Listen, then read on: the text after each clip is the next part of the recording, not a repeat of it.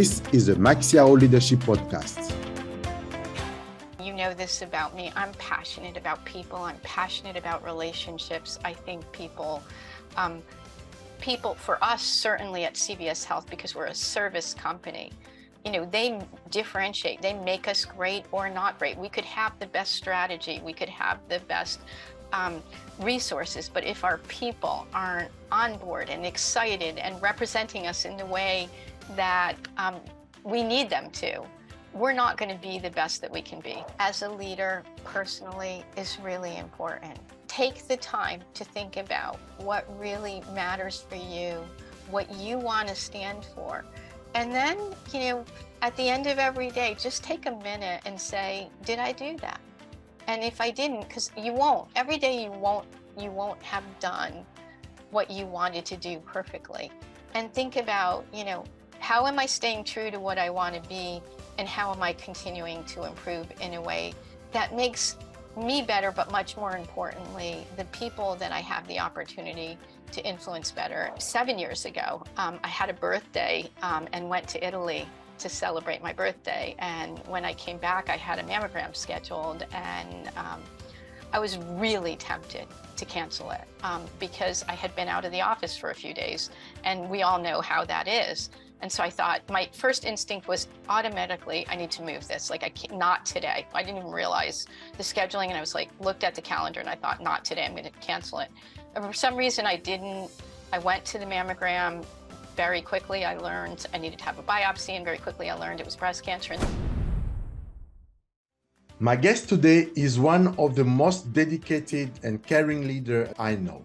Laurie Havanec is an innovative leader who partners with executive teams to build strategic, people-focused human resource strategies. She is an experienced HR professional who has worked across all human resources functions and currently serves as Executive Vice President and Chief People Officer at CVS Health, one of the largest companies in the world. With a workforce of 300,000 diverse and talented employees across the United States, CVS Health is a different kind of healthcare company whose purpose is centered around, and I quote, bringing our heart to every moment of your health, end quote. Prior to CVS, Laurie was Executive Vice President and Chief People Officer at Otis Elevator, the world-leading elevator and escalator company. Before joining Otis, Laurie served as Corporate Vice President at United Technologies Corporation and was also a Senior HR Leader at Aetna. Without further ado, let's welcome Laurie Havanec.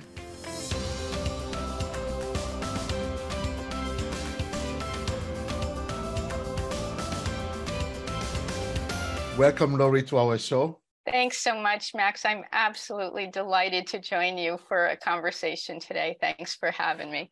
Yeah, this is one that I was particularly looking forward to because, you know, when I think about leadership, I think Laurie, because of the way you connect with people.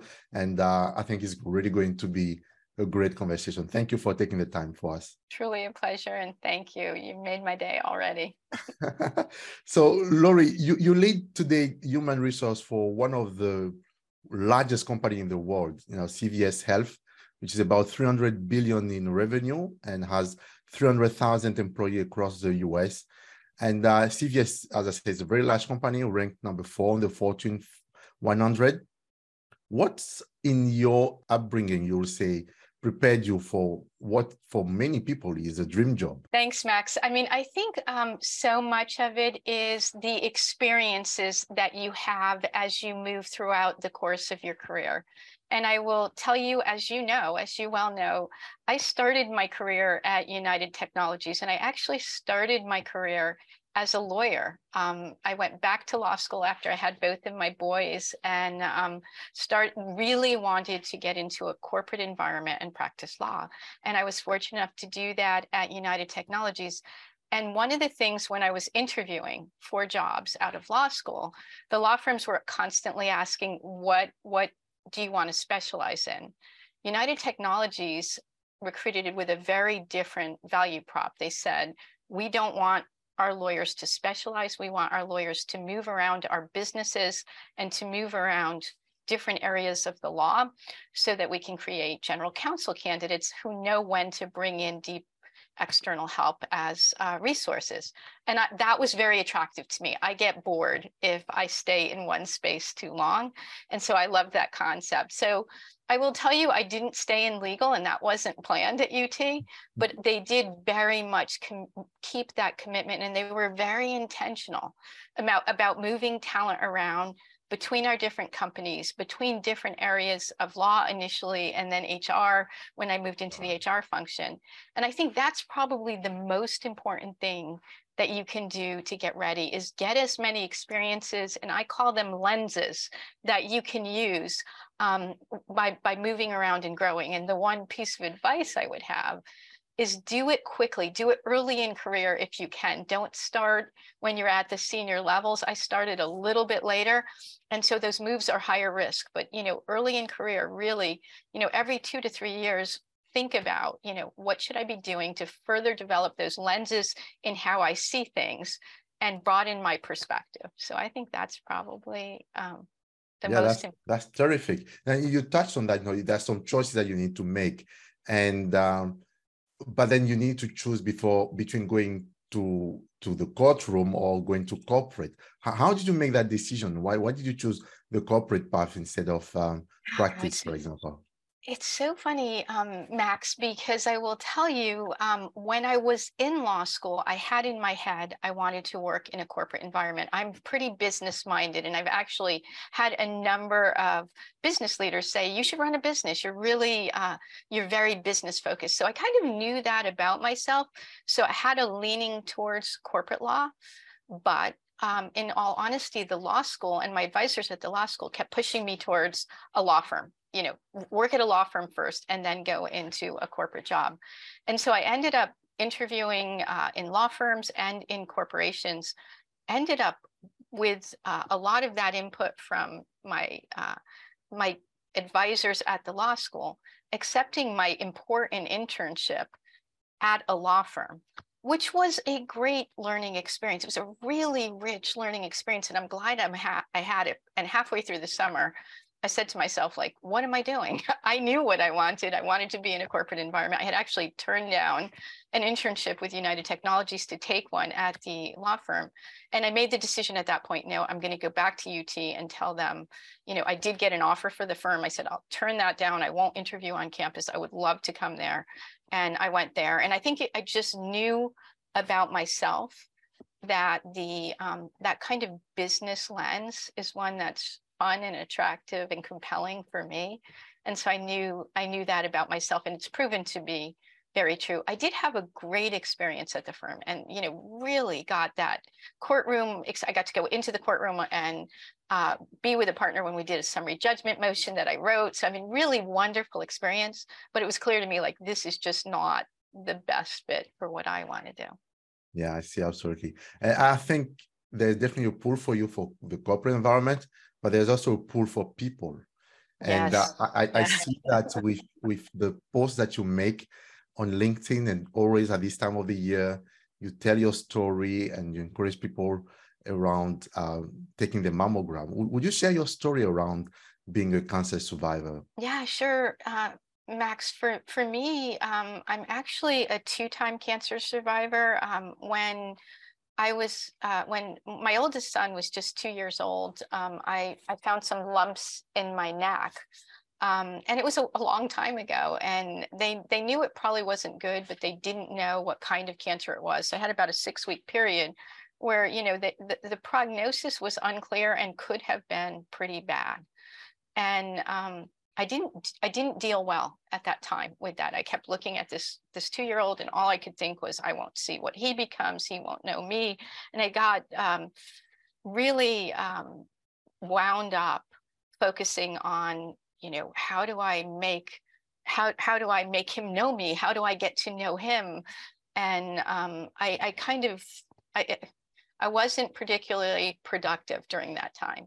When I came out of my surgery, the surgeon told me right away it was a papillary cancer, which is a type of thyroid cancer, which, while it had spread into my lymph nodes, that was a type of cancer that didn't spread through the blood. So the prognosis was very, very positive. And at that moment, I was like, okay, I'm going to live this life differently. And I'm going to live this life with no regrets. And I'm going to do everything I thought I wanted to do. And I'm going to make sure I value every moment and every day. And it was such an important turning point for me. And that's what made me go back to law school, in all honesty, was that incident. And then, you know, interestingly, when I applied to law school and got in, I found out I was pregnant with Zach, my second son. And so I actually started law school with a 4-year-old and a 6-week-old, but was just really passionate about, I'm going to do this, and this is the way I'm going to live my life. And it worked for me really well. When I was 7 years ago, I had a birthday and went to Italy to celebrate my birthday. And when I came back, I had a mammogram scheduled, and I was really tempted to cancel it because I had been out of the office for a few days, and we all know how that is. And so I thought, my first instinct was automatically, I need to move this. Like, I can't, not today. I didn't even realize the scheduling. And I was like, looked at the calendar and I thought, not today, I'm going to cancel it. And for some reason I didn't. I went to the mammogram. Very quickly, I learned I needed to have a biopsy, and very quickly I learned it was breast cancer. And the one thing I can tell you, you know, that's a positive for me is my second experience with cancer. I brought all of that learning from my first experience. So I was very positive. I was very committed. Like, I've got this, you know, I'm going to be fine. I'm going to conquer all of this. And I brought with me to that second experience, you know, some of the strength that I didn't have the first time around. But I feel passionately that far too many women like me do just really quickly react and say, let me cancel that, I can move it. And, you know, if I had moved that appointment, I think my prognosis in terms of the cancer diagnosis would have been very different. So I feel like if I can make, I have people write me notes and call me and say, Laurie, I got my mammogram and I either found something that we caught quickly, or I'm fine and I did it because I heard your message. And that is what makes me want and need to share it as much as I can. I know that's so powerful. And I'm sure, you know, every year out there, at least one person whose life is changed by your message. So thank you very much for doing that. Thanks, Max. And we, you know, I said you have a drawn to people, and we know how people are central to organization success, you know. And I think when you got appointed at CVS, you said, and I quote, business don't create value, people do, which I found very powerful. And also your product at CVS is all around people, is about people's health. Can you share with us, what does it mean for you as a chief people officer to look after people? Yeah, I mean, Max, first of all, you know, you said it at the beginning, you know this about me. I'm passionate about people. I'm passionate about relationships. I think people for us, certainly at CVS Health, because we're a service company, you know, they differentiate, they make us great or not great. We could have the best strategy. We could have the best resources, but if our people aren't on board and excited and representing us in the way that we need them to, we're not going to be the best that we can be. So when Karen, who's our CEO, called to try and get me to come to CVS, and, you know, we ultimately agreed I would come, I replaced someone who had a CHRO title, Chief Human Resources title. And I said, Karen, one of the things that really matters to me is changing that title to Chief People Officer, because I do think that speaks volumes to the value of the job, the value of our people, the messaging to our people. And I really believe, particularly at CVS, and I'm almost 2 years in now, that purpose and people are our competitive advantage. And we've been really thoughtful about how do we design our culture to focus on that. And, you know, we asked our colleagues, you know, people say to me often, Laurie, you know, do you own culture? And I'm like, no, I don't own culture. I can be a steward for culture. I can help us think about how to create the culture, but we all own culture, and our leadership team certainly owns the culture. So when we were creating the behaviors that we thought would be important to reflect our culture, my HR team didn't do that. We gathered people from across the organization and created our purpose statement and our behaviors. And that made it much more powerful because it was a voice of our people. And interestingly, our purpose statement, which is we bring our heart to every moment of your health, was initially we bring heart to every moment of your health. And one of our pharmacists in one of our stores reached out to us and said, I think it should be our heart to every moment of your health, and it makes it even more compelling. And we immediately changed it, and her name was Kelly, and I was like, God, Kelly, she said, I can't believe you're editing your purpose statement to reflect my comments. And I said, your comments make it so much better.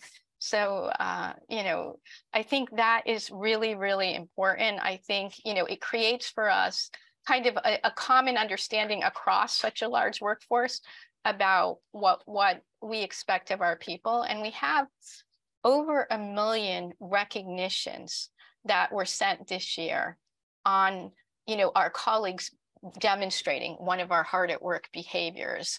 And we've really, you know, kind of focused on how do we make sure we thank people and we recognize people when we're doing the things that we think and we've defined as really important. Spoke at our Leadership Live conference to our senior leadership team just a couple months ago. And I said, while that's really great and really important, culturally, what's even more important is making sure that you have conversations when people aren't demonstrating our leadership behaviors, because people look up at the leadership of the organization, and we all, you know, have moments where we trip, and we need to make sure. And for what we found, the data shows that for every one recognition, that you need 5 recognition moments to offset one moment where someone's not demonstrating the behaviors and you don't correct that. So we're really focusing on balancing, not just recognizing the positive, but also in the right setting, in the right way, having conversations with our leaders when they're not demonstrating the behaviors. Wow, that's so powerful. You know, and you said something that's very important, because I've noticed that when we have conversation around culture and promoting the cultural behavior, we tend to turn to the HR team and say, oh, HR, you own this topic. But in fact, it's owned to everyone. And I was at a training recently where they presented what they call the profit chain. And at the end, you have financial performance, which to me is very important as a CFO. But then to get that financial performance, you need to have your customers to be happy with you. So you need customer to generate that. And to have happy customers, you need to have engaged employee. So it's to really start with the employees and do everything around engaged employees. So thank you for sharing that. We've been really focused the past 2 years since Karen joined as our CEO on customer centricity, because when you think about healthcare, it's really important that you're listening, you're hearing, you're reacting to what the customers need. But also we added just last year, right alongside that customer centricity, our colleague centricity, because we recognize you can't get to customer centricity without colleague centricity and colleagues feeling like they're empowered and they're working somewhere that they're excited and inspired to be. So I couldn't agree more with your comments. No, that's clear. Now, colleagues around the world and people in general are really going through some difficult time. Now we have a war in Europe. We have the rising interest rate and people are feeling it in their pocket. What would you say for leaders in general are the most pressing challenge these days? Yeah, I mean, I think it's, you know, I've been around for a long time, Max, and I will say in my own experience, it's far and away the most unsettled time that I've seen. Uncertain, unsettled, you know, at Thayer, we talked, when we went as a leadership team, we talked about VUCA environments, volatile, uncertain, complex, and ambiguous. I think we're smack in the middle of that in a way that none of us could ever have imagined. And so I think really one of the most important things that leaders have to do is focus on being ready to embrace change, embrace transformation, and be agile enough to address the moment we're in. And understand that one thing we definitely cannot count on is in this world right now is predictability. We're going to need to make quick decisions, and we're not always going to have all of the data that we would love to have in order to make that. And You know, a couple of things I would share just in terms of, you know, the 2022 global risk report coming out of the World Economic Forum is that, you know, right now that report says that only 16% of leaders feel positive and optimistic about the outlook for the world, and just 11% believe that the global recovery is going to accelerate. And so that means, like, we need to be ready to pivot. When we talk about return to the workplace at CVS, every time I address our colleagues, I say, the only thing I know about return to the workplace is where we start and where we end won't be the same place. I'm positive we're not going, and we've already pivoted a couple of times, we're not going to get it right at first. And a lot of what we need to know to get there hasn't even happened yet.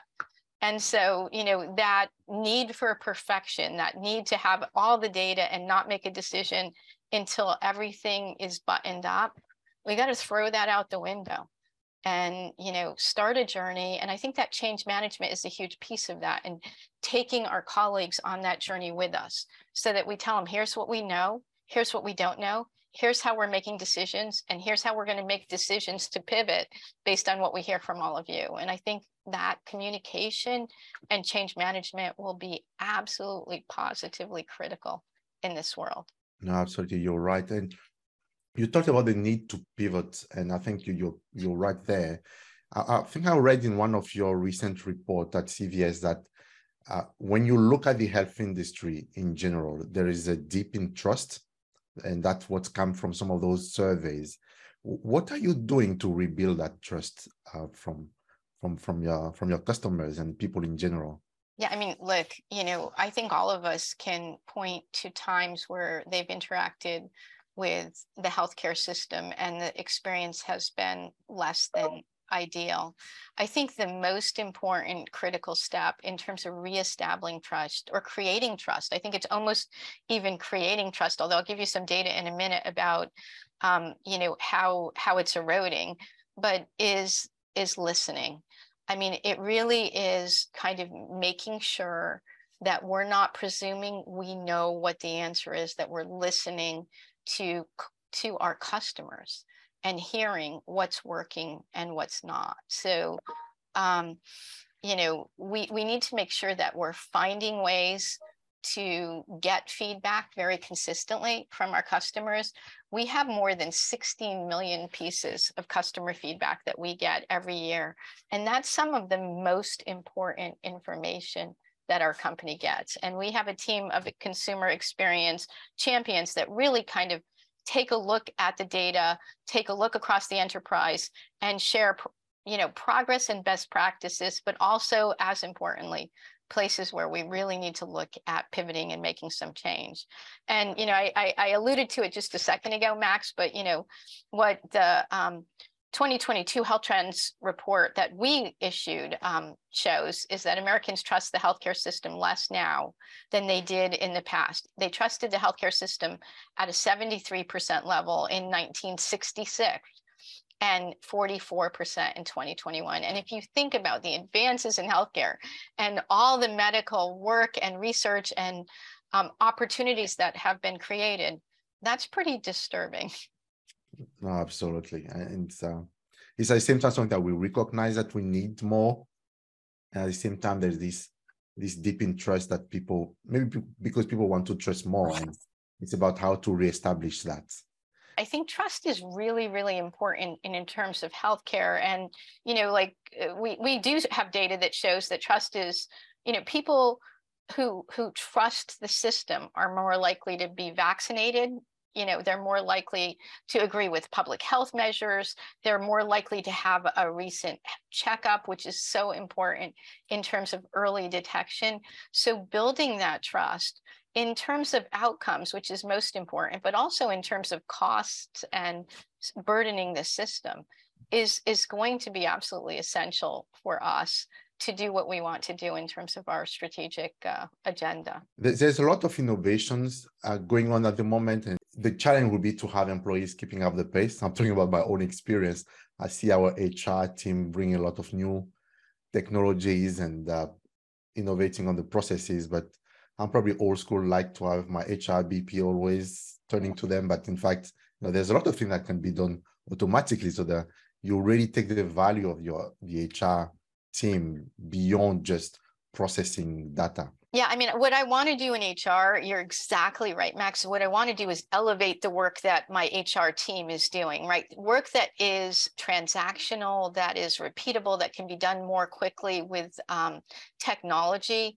I want to put that with technology. I think those, these HR business partner roles are so very important. And those are the roles where you want strategy and relationships and, you know, have the tough conversations and have the right conversations. And I think when you can free up some space for the HR talent to do more of that, the function is elevated in a way that's really important. The quality of work is elevated and the outcomes are better. So I couldn't agree more. Very good. You know, this podcast is about leadership and it's for corporate executives and entrepreneurs who want to grow in their leadership skills. What is your definition of leadership? You know, Max, I will tell you that when I was at UT in the talent role, I was asked to go with the Pratt and Whitney team to Thayer, which is on the West Point campus, and it's a leadership program that Pratt and Whitney was using, and evaluate it for broader applicability across UT. And I will say that was one of the most impactful programs that I've attended. We all go to lots of leadership programs. One of the things they had us do at Thayer that was hard, but incredibly important, and something I carry with me every day as I lead, was create my own leadership philosophy.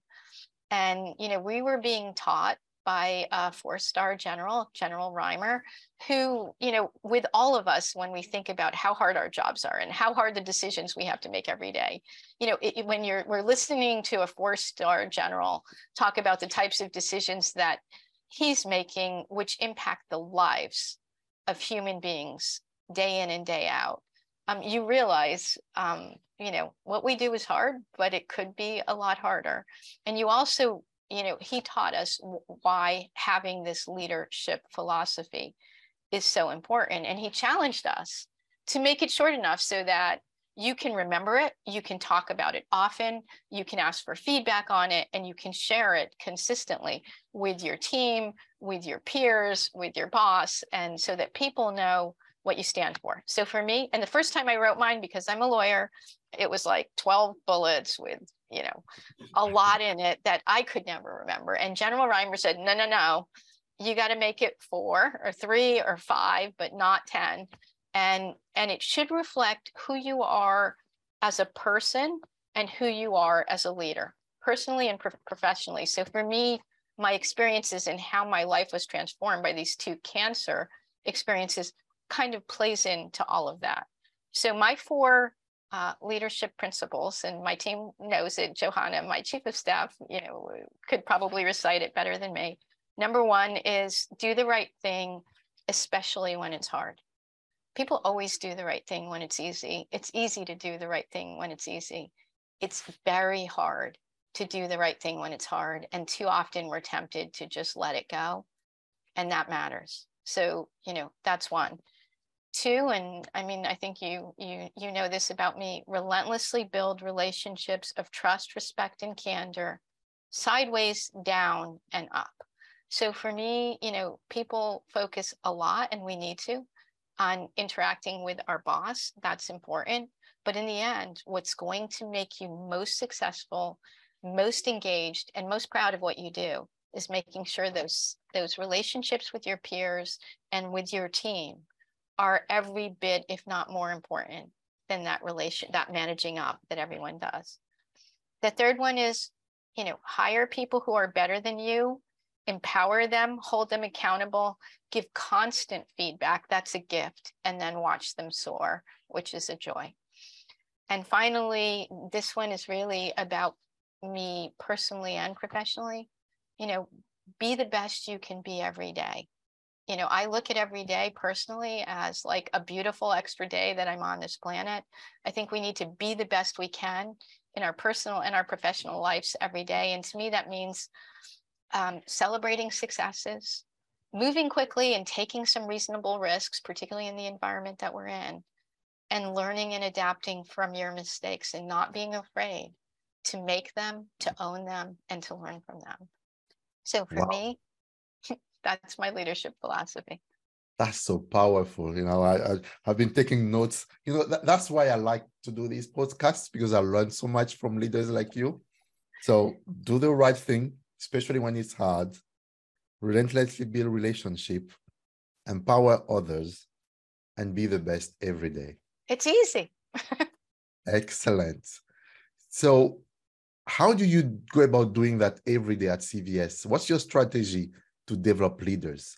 Yeah, I mean, I think in terms of developing leaders, I bring a lot of kind of how I was developed, which I value tremendously. So we spend a lot of time, really focused on,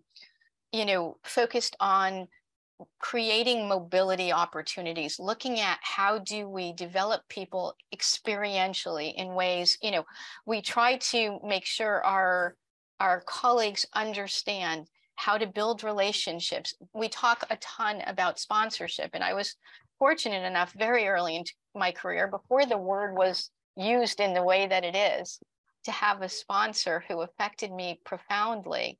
And so people often say to me, how do we get sponsors for, this person or that? And I'm like, you don't get sponsors for people. People get sponsors by being exposed to leadership, and then having leadership being willing to take reasonable risks and bet their career on these people. And so we look to find sponsorship opportunities. We try and outline career paths. We have the equivalent of 3 Fortune 50 businesses. So we have, and they're related. So we have a huge opportunity to move our talent across our 3 businesses to give them, a career with one company. And we did that well, I think, at UT as well, so that people can stay and leverage the relationships they've built, the reputation that they've created for themselves, but be learning very, very different work. For me personally, Max, every time I moved, and I moved a lot in my career, in the first 6 months, I'm like, what have I done? This is hard. I don't think I can, I don't feel like I'm as effective as I was, just 6 months ago in a job that I knew really well. And how do I create that value quickly? And at the end of a year, I always look back and say, wow, I could not have forced myself to learn that much that quickly without making this change. So I think we really try and create career paths and educate our teams about how to follow those paths and move across our businesses. I think we focus, we have a talent team that we've created at our executive leadership level, where we talk about talent, that we make sure that we as a leadership team are being exposed to talent that we should get to know. When Karen and I are out in the field together, we have lunches with our high potential talent, which we both would say is the high spot of our day. And we get to know people, and it's wonderful because they write us, they stay in touch with us, and we learn from it. And so I think really just having visibility, commitment, lots of communication about ways to grow in the organization and making it easy is what's important. And by no means, Max, are we perfect there. We have lots to continue to do. No, absolutely. And I want to come back, because I think you are right. Giving opportunity to people to do different things. And over the years, I've seen a lot of examples of really bright, talented leaders who get promoted very quickly through the ranks. And then, the transition doesn't go well, and they end up, losing their job or have their career interrupted. Now, you have moved through 5 very large HR roles over the past 10 years. And you seem to have been, that looked like you found the secrets for a successful leadership transition. Would you mind sharing with us what that is? First of all, it's about relationships. And I will tell you, it was easy for me at the company I grew up with to move once I moved once or twice, it was easy for me to move across businesses because people knew who I was. They knew they could count on me. They knew what they could expect from me. So when I left UT and went to Aetna several years ago, I realized it was very important to recreate those, you know, kind of those expectations, what people know, who I am, what they can expect, you know, and rebuild that trust, you know, with a new set of people. And so every time I move, the first thing I do is try and, you know, get out there and build relationships with people that I need to know and that I want to know, and that they can know me and trust me and know what to expect from me. I think that's really, really important every time you move. And when I interview people, I always ask people about what's your first 90 days going to look like. And if they don't say out there, listening, you know, we call it listening tours here at CVS, but really being, you know, as expansive as they can in those first 90 days, understanding points of view, understanding strengths and opportunities, building those relationships. It's so important. And those first 90 days in those jobs are usually the only time that you really have that little safety net to do it. And if you miss the window, it's very hard to be successful. So for me, it's all about making sure you know, when I was at Sikorsky, my first CHRO job was at Sikorsky, and I was like, I know nothing. I have an engineering son. I know nothing about how helicopters fly. I don't know how the TV picture gets into my TV screen, and I don't want to. So when I got there and I was on the leadership team and we were having meetings and we were talking about all of the operational issues, I went and found an engineer and I said, I want to meet with you once a week and I want you to teach me like the physics, the anatomy of helicopters, how they fly, what, you know, so that when I'm in these leadership meetings, number one, I understand what's being said. And number two, the president of that company said to me, I want 50% of your job to be running HR and 50% of your job to be running the company and asking non-HR leadership questions, which was the best thing any leader ever said to me. And so I felt to do that, I needed to really get that technical knowledge. So, you know, taking those early days and really making sure you're creating the relationship and you're creating the foundation on the business. And acronyms. Tell people when you don't know what an acronym stands for, tell them, don't just presume. Like I used to just kind of in my head figure out, oh, this is what this acronym stands for. About 3% of the time I was right. And if you put the wrong acronym in a sentence, you know, it's not a good thing. So those are so powerful. I wish we had all day long to continue the conversation, Laurie. It's so powerful. Thank you very much. And as we get, you know, to the end of our conversation here today, there's one question I like to ask my guests, which is, you know, you participate to a lot of interviews, you get interviewed a lot, you have a lot of interactions. What is one question that you wish people will ask you? What's one question you wish I would have ask you today, and how would you answer that? Yeah, sure. So, I mean, that's a really predictable one for me, Max, because when I interview people, I always, and people come back to me and talk to me, I say, talk to me about the fingerprints that you've left on an organization. And I define fingerprints as something that is strategic and transformational that endures over time. And so I find that I was asked once in an interview if I could only ask one question, what would it be? And I said that is what it would be. And it's because it tells you a lot about the person, both in terms of what they value, but then also how they operationalize what they value. And so fingerprints is the question, you know, I always go to, and I've made a lot of decisions on hiring around the fingerprints question. And for me, you know, in terms of fingerprints, it's you know, when I leave behind, it's the culture and the talent that is in place, the quality of the talent and the state of the culture. That is the fingerprint that I'm most proud of. So at Otis, for instance, we had done a tremendous amount of work on culture, and a lot of it began before I joined as the head of human resources. When Karen asked me to take the job here at CVS Health, she said to me, and Karen knows because I had worked with her before, she said, Laurie, she was taking on the CEO role. She said, the two fingerprints I want to leave when I'm gone are around leadership and culture. And I said, Karen, that makes it impossible for me to say no to this job, because if I have a CEO who's completely aligned with what I see as important and distinguishing in terms of our ability to be successful transforming this company, who could ask for anything more? So powerful. And I can add one additional fingerprint you left behind at Otis, Laurie, and that's one conversation we had once after a very difficult meeting that I had with a leader who did not probably behave perfectly well, but you took it so personally and you were able to turn the situation around for me. And I think that touching point will stay with me till this day.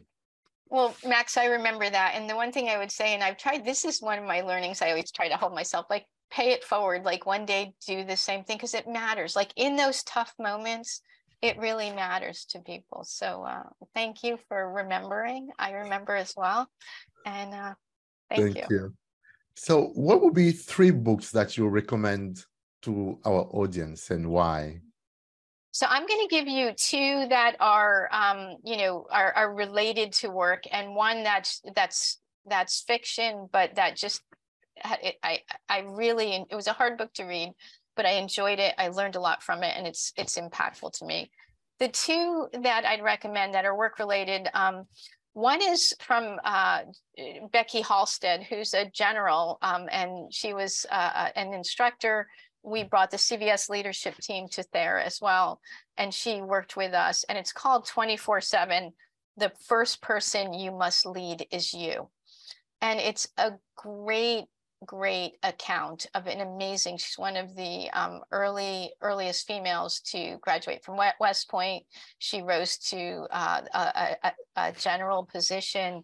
She had some really amazing and incredibly challenging jobs.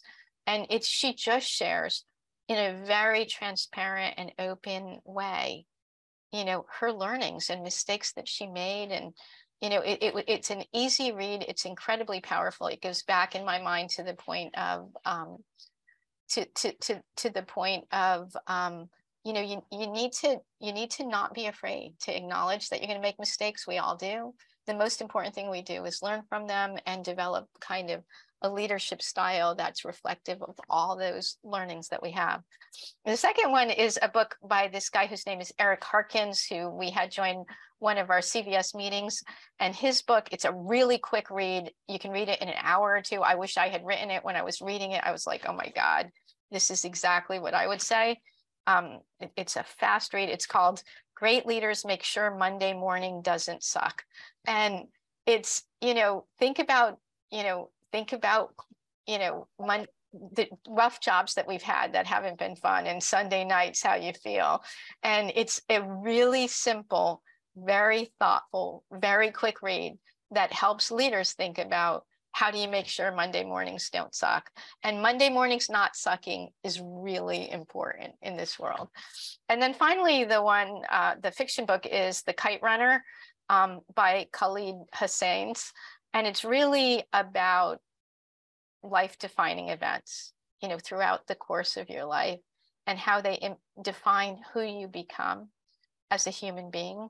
And the book is hard because some of those life-defining events in this story are really much harder, much sadder than the things I've dealt with. But they really, the book is written in a way that caused me to think a lot about what are those events in my life, and how do I make sure every day that I'm using those to make me a better person and a better leader. Wow, that's so powerful. I'm going to order all these three books immediately. So powerful insight I'm sure we can get from there. What will be your final message to our audience today as we conclude the interview? I mean, I think that, knowing who you are as a leader personally is really important. Take the time to think about what really matters for you, what you want to stand for. And then, you know, at the end of every day, just take a minute and say, did I do that? And if I didn't, because you won't, every day you won't have done what you wanted to do perfectly. And think about, you know, how am I staying true to what I want to be? And how am I continuing to improve in a way that makes me better, but much more importantly, the people that I have the opportunity to influence better. And then the second piece, I think I said it before, Max, but it's really important. Pay it forward. I look at my own career and I think about people that have taken risks on me. And I the first person that took a risk on me, I talked about him before. And when he retired, I was like, hey, Bill, I can't even believe, again, never use sponsor. It wasn't a word yet in this context, but I said, I can't even believe how grateful I am, how much I owe you, how many risks I took on you. And what he said to me, I'll never forget, which is, I never took a risk on you, Laurie. I was absolutely certain you could do every single job I put you in. And you know, think about what, for me, how valuable that was. I wasn't certain for sure when he put me in those jobs. He was right. And he surrounded me with the resources and the support to allow me to be successful and pay that forward. Wow. Thank you very much. That's so powerful. Always pay forward and develop others as leaders. Thanks so much, Max. I can't tell you how much I really, truly have enjoyed this conversation today. Thanks for having me. Thank you very much. This was the Max Yao Leadership Podcast. Thank you for joining us. To listen to future episodes, you can subscribe on Apple Podcasts, Spotify, YouTube, or wherever you listen to your favorite shows. Until next time, keep being the leader everybody trusts and respects.